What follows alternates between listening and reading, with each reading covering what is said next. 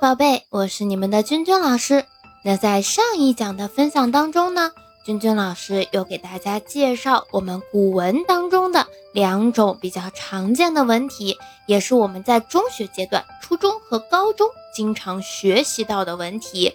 第一种呢叫做论啊，是我们高中经常学到的；第二种呢叫做说啊，这两种文体它往往呢都偏向于议论文。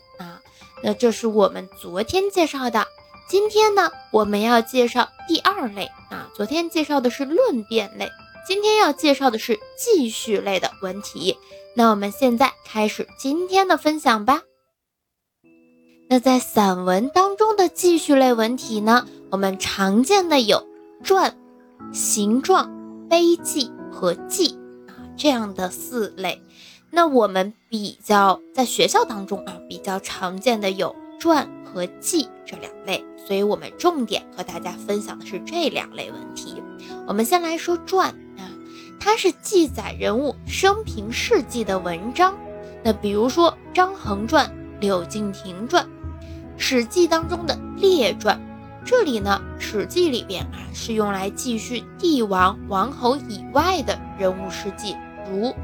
这个苏武传、屈原列传、廉颇蔺相如列传等等啊，这里边是有些我们学过的，也有一些呢我们听过的，大家做一个了解。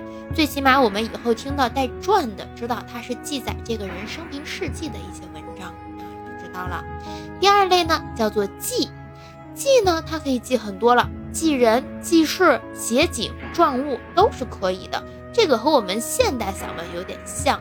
散文，再下来的话，我们可以举一些例子给大家啊，比如说《岳阳楼记》《醉翁亭记》《桃花源记》啊，还有这个《河州记》，这些呢都是我们这个会学到的啊，大家到时候。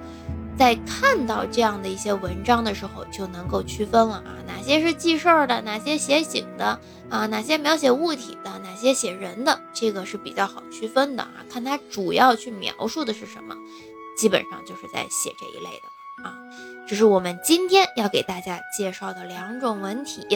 那我们今天的分享啊，就是还是中学阶段常见的传和记这两类，它们往往的话也是散文偏多啊，所以我们。所以，我们在这里做一个简单的了解就可以了啊。那我们以后学到的时候，再做一些更为细致的体会。我们今天的分享呢，就到这里了，我们明天见。